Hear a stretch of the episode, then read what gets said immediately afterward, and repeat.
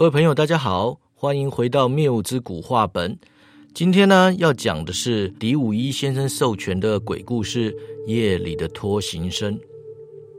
十几年前，我还在念国中的时候，每年都会和读国小的妹妹回澎湖乡下看爷爷奶奶。对当时还是小孩子的我们来说，暑假期间回到乡下是令人兴奋又期待的活动。奶奶总是不吝啬的给我们许多零用钱，让我们买自己想买的玩具和零嘴儿。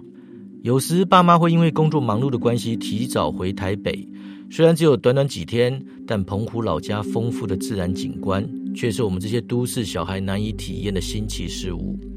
比如说，在大马路旁独自行走啊，慢条斯理的老黄牛，就算有汽车从旁边疾驶而过，它依然悠然自得着甩头摆尾，一条牛尾巴灵活摇动，赶走跟在屁股后面烦人的牛蝇啊。又譬如说，海的味道，在澎湖，不论从哪里吹过来的风，都是带着咸味的。从爷爷家往风吹来的方向走，不消十分钟就能抵达一片金黄色的海滩。千百年来，各式各样的贝壳被海浪拍打冲刷，碎成了沙粒大小，日积月累的形成了我们眼前的金黄色海岸。其中有些细沙，若捧在手心里仔细看呐，就会发现形状是独特的心形。这就是远近驰名的澎湖新沙。这里的海洋毫无污染，若不是亲眼所见呐，很难相信在台湾还有如此蔚蓝清净的海水。站在沙滩上往海平面上看去，天气晴朗的话，甚至还能看到海上作业的大小船只，天海一色，令人分不清楚上下左右。澎湖是由老化死去的珊瑚礁及玄武岩构成的岛屿。珊瑚是一种海生物。生活在海里的时候，通体艳红，非常美丽。早年常被拿来当做工艺品的材料使用。珊瑚死亡之后呢，体内的石灰质便会固体硬化，颜色也转变成灰白色。据说澎湖刚开垦的时候啊，缺乏房屋的建材，当地的居民就就地取材啦，以死去的珊瑚作为建构房子的建材。后来这些石头被称为孤老石。也是一种特别的民情风俗啊。随着时代进步，完全由孤老石建成的房屋啊越来越少了，水泥红砖的屋子越来越多。现在能够看见古老石的地方，也只剩下三合院的外墙、老社区的街道围墙。古老石的形状稀奇古怪，大小不一。爷爷说，他们小时候盖了墙，还要拿牛粪或者糯米涂在墙上，否则强劲的海风吹过孤老石墙的空隙啊，就会产生风洞效应，在夜里听起来有如鬼哭神嚎啊，谁还睡得着呢？乡下的晚上没事啊，老家附近连间便利商店也没有，我和妹妹就只能拖着板凳陪爷爷坐在大马路旁边乘凉啊，听爷爷说鬼故事。当时我已经是国中二年级的学生了，知道爷爷口中那些绘声绘影的恐怖传说呀，大都只是他杜撰出来吓小孩子的故事。因为我小时候不知道被吓过几次啊，所以只要听了鬼故事，晚上肯定会尿床。现在换妹妹倒霉了，听了爷爷说的故事啊，他吓得放声大哭，爷爷还因此被奶奶责备啊，罚他不准吃晚饭。妈妈就抱着因为惊吓而哭个不停的妹妹啊，颇有维持的就对爷爷说了：“爸，你不要吓小朋友啦，要是吓到晚上睡不着觉，还要花钱去庙里收金哎。”那爷爷就搂着我的肩膀啊，笑嘻嘻的说：“哎，阿顺就不会怕呀。”好，我就挺着瘦小的胸膛啊，往上头拍了拍，说：“我不怕啦，爷爷说的鬼故事都是假的，有什么好怕的啦？”爷爷本来还想寻求我的支持啊，没想到被我反将一军，表情就有些失望了。哎，真的哦，阿顺，爷爷跟你说呀，不是全部的故事都是假的哟。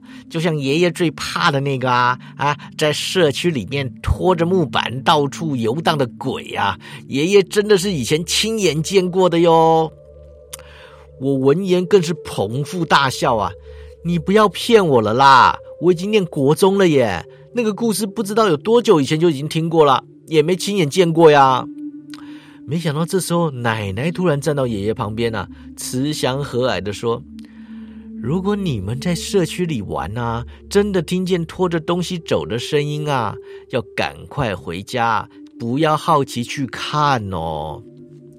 我知道奶奶从来不开玩笑的，这样是听她一说呀，我就脸色煞白啊，看向妈妈。妈妈似乎有口难言呐，干笑几声就跟我说：“啊，妈妈也不知道啦，以前就听爷爷奶奶说过这个传说呀，村里的小孩每个人都听过，可是从来没人见过。”连妈妈也不肯肯定那个传说的真假呀！本来依偎在妈妈的怀里，哭声稍歇的妹妹又哭了起来，哭声啊，让我听得心烦意乱的。爷爷看妹妹哭个不停啊，也是慌了手脚，连忙拿出看家本领啊，来哄年纪还小的妹妹。哎呦，乖孙不要哭啦，爷爷说错话了啊，打嘴巴哦。这个奶奶就摸着我的头说啊，阿顺啊。进去吃汤圆吧，不要站在外面给蚊子叮啊！两脚啊会变成红豆冰哦。我望着仅有几只路灯的社区啊，心里是越来越害怕。当天晚上呢，我就做了噩梦，但是梦的内容如今已经记不太清楚了，又或者是两天后发生的事情啊，令我印象太深刻，导致排挤了其他事件的记忆也说不定。小孩子爱玩嘛。前一天晚上，因为鬼故事而吓得六神无主啊！睡一觉起床又是生龙活虎的。暑假每天都是晴朗的好天气，炎炎夏日住在海边，白天能做的事情就只有一件：到海边去玩水。我带着妹妹和邻居几个年龄相仿的朋友啊，前往距离爷爷家约十分钟路程的海滩玩水，但必须先穿越马路另外一侧的老社区。放眼望去啊，都是孤老石围墙。几株仙人掌长在路边，住家里则种植了颜色鲜艳的天人菊。瘦小的妹妹啊，戴着碎花边遮阳帽，拉着我喊热。这次来澎湖几天呐，他已经晒成了一个小黑鬼，而我更是被毒辣的太阳制成了焦炭呐，手背和后颈处处都是脱皮的痕迹。我就笑着说了：“哎，等一下哥买冰棒给你啊，再忍耐一下，快要到了。”邻居的孩子树全呐，是当地的孩子王，站在前方老远不耐烦的说：“阿顺啊，你们走快一点啊，又没有很远，拖拖拉拉的，我们是好心陪你玩呢。”我说：“好啦，晚上回去我的 Game Boy 借你带回家嘛，你不要吵了啦。”老旧社区的巷道没有经过规划，古时候居民盖房子啊，也没有道路的概念，所以我们走的路狭隘难行。一不小心啊，就会被尖锐的孤老石划伤皮肤。树泉就说了，想到海边的话，走这条路最快了。我第一次走这条路啊，所以他带着我们左弯右绕，一不小心就跟树泉失散了，走到另外一侧的渔会停车场前。虽然这也算是海边呐，但是与我们平日玩水的地方略有不同。澎湖海岸线不全都是黄金沙滩呐，也有不少礁岩地带。黄金沙滩就在左手边不远处，但是妹妹好像有点中暑的迹象啊，需要休息片刻，所以我就先带她到附近的树荫下乘凉啊，脱下 T 恤为她扇风。海风一逝，这个妹妹靠在我的肩上沉沉的睡去。见他睡脸天真可爱啊，我也不忍心吵醒他。午后的社区极为安静啊，听着海潮的声音，一阵一阵像催眠似的摇篮曲。我打了个大哈欠啊，竟然也就打起盹来了。不知道睡了多久啊，我满身大汗，赫然惊醒，一看天空灰云密布，似乎要下雨了。我就摇醒了妹妹啊，她睡眼惺忪的，还不知道发生了什么事。我就说：“我们回家去啊，好像快要下雨了，走吧。”然后就拉着妹妹的手起身啊，往回程的路走。风来得无影无踪。吹进了狭窄的小巷子里，钻过古老石墙的缝隙，呜呜作响。我知道这是正常现象了，牵着妹妹的手寻原路回家。妹妹揉着眼睛呢，似乎还没从好梦中醒过来。走着走着啊，我停下脚步，因为这条路似乎与我来时不太相同。或许我是在纵横杂乱的巷道里面呢，又迷了路。不过无妨啦，只要能够走到大马路上，我就找得到路回家。从海上吹来的风逐渐增强了，那呜呜呼啸之声啊，也越来越可怕，就像是前后左右无所不在的鬼哭声。陌生的社区里面呢，我是越走越心慌，绕了十几分钟还没找到出口。前方有一条狭窄的 S 型小路啊，夹道都是孤老石墙，围墙内侧是年代久远的历史建筑啊，但是门口以铁链牢牢封起，庭院内杂草丛生，已经没有人居住很久了。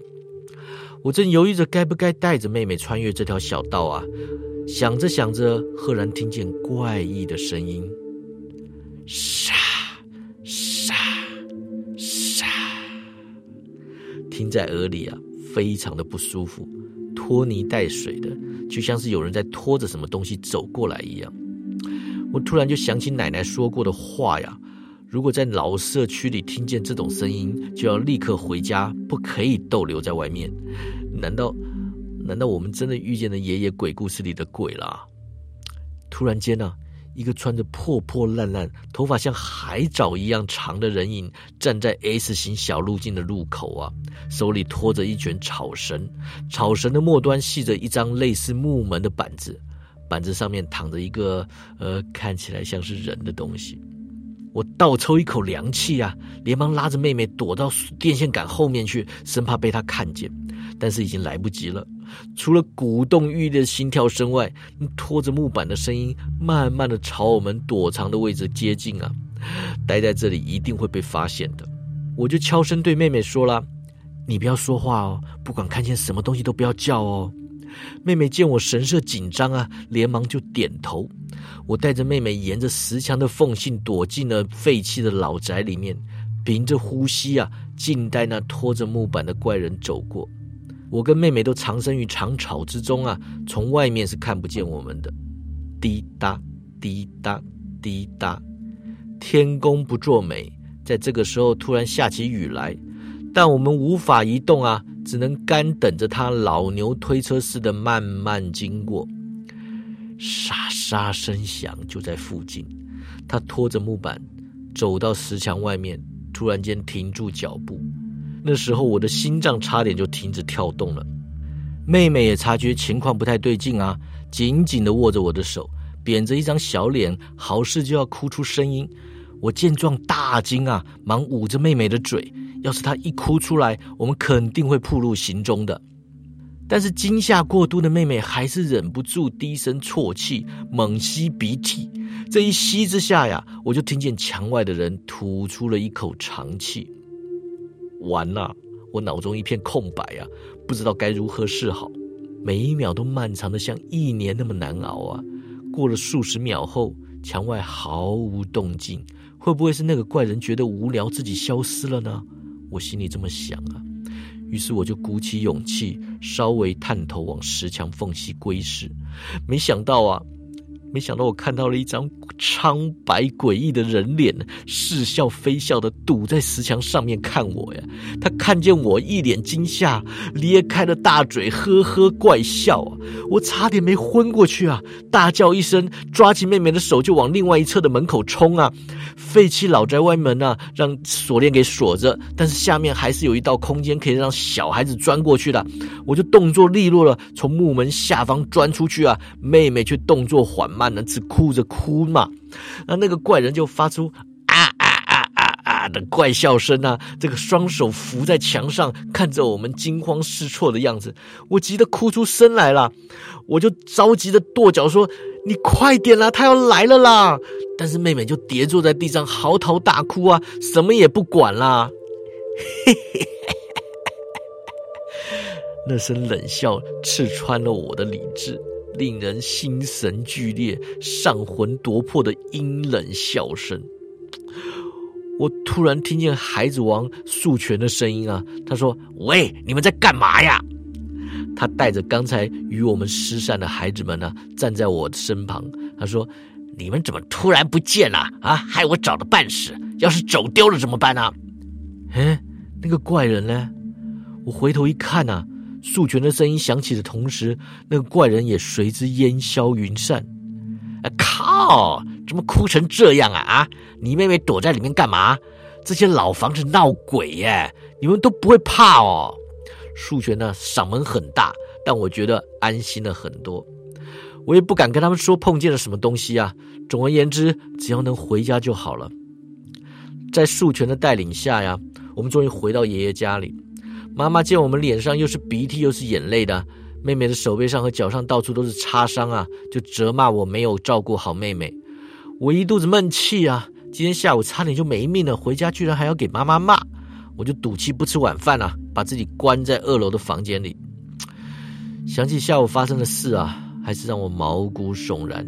我从来没有见过那么恐怖的脸啊，像蜡做成的面具，鼻子细长，嘴巴是一般人的好几倍大。重点是他拖着的那块木板上到底放了什么东西啊？深夜，海风劲冽，吹着窗户咔咔作响。妹妹今晚与妈妈同睡一间房啊，我就乐得轻松。那个爱哭鬼差点害死了我们两个。我翻来覆去啊。怎么样也无法成眠，脑中尽是那个怪人的影像。杀，杀，又是那个声音啊！我就浑身发抖啊，把棉被盖在头上，紧闭着眼睛。没想到他晚上也会出现，难道难道他是来找我的吗？阿顺。海风吹过顾老师的声音啊，听起来就像是在叫我的名字，我就不敢睁开眼睛啊，双手捂着耳朵啊，但是那个声音还是不断钻入脑中，他不停的呼唤我的名字，阿顺，阿顺。次日醒来的时候啊，已经接近中午时分。奶奶上楼叫我吃饭呢，我忍不住就问奶奶说：“那个东西到底是什么玩意儿？”奶奶就告诉我了：以前大陆的人民想要到澎湖来啊，必须驾船横越台湾海峡，也就是俗称的黑水沟。船舶技术还不发达的年代啊，想要渡过黑水沟是一件很危险的事，也有不少人遇上了风浪而葬身海底。在我们当地传说里面啊。那个拖着木板的怪人，就是以前负责收尸的家伙。他们拖着木板到海边搬运被浪冲上岸的尸体，因为尸体是溺死的，吸了海水之后非常的重，他们便吃力的拖着木板，拖过了沙子地，就会发出沙沙的声音。纵然疑惑得以解答，过了十几年后啊。我还是忘不了那年夏天在乡下遇到的恐怖灵异事件。这个故事到此结束了，谢谢您的收听，《谬之谷花本》，我们下回见。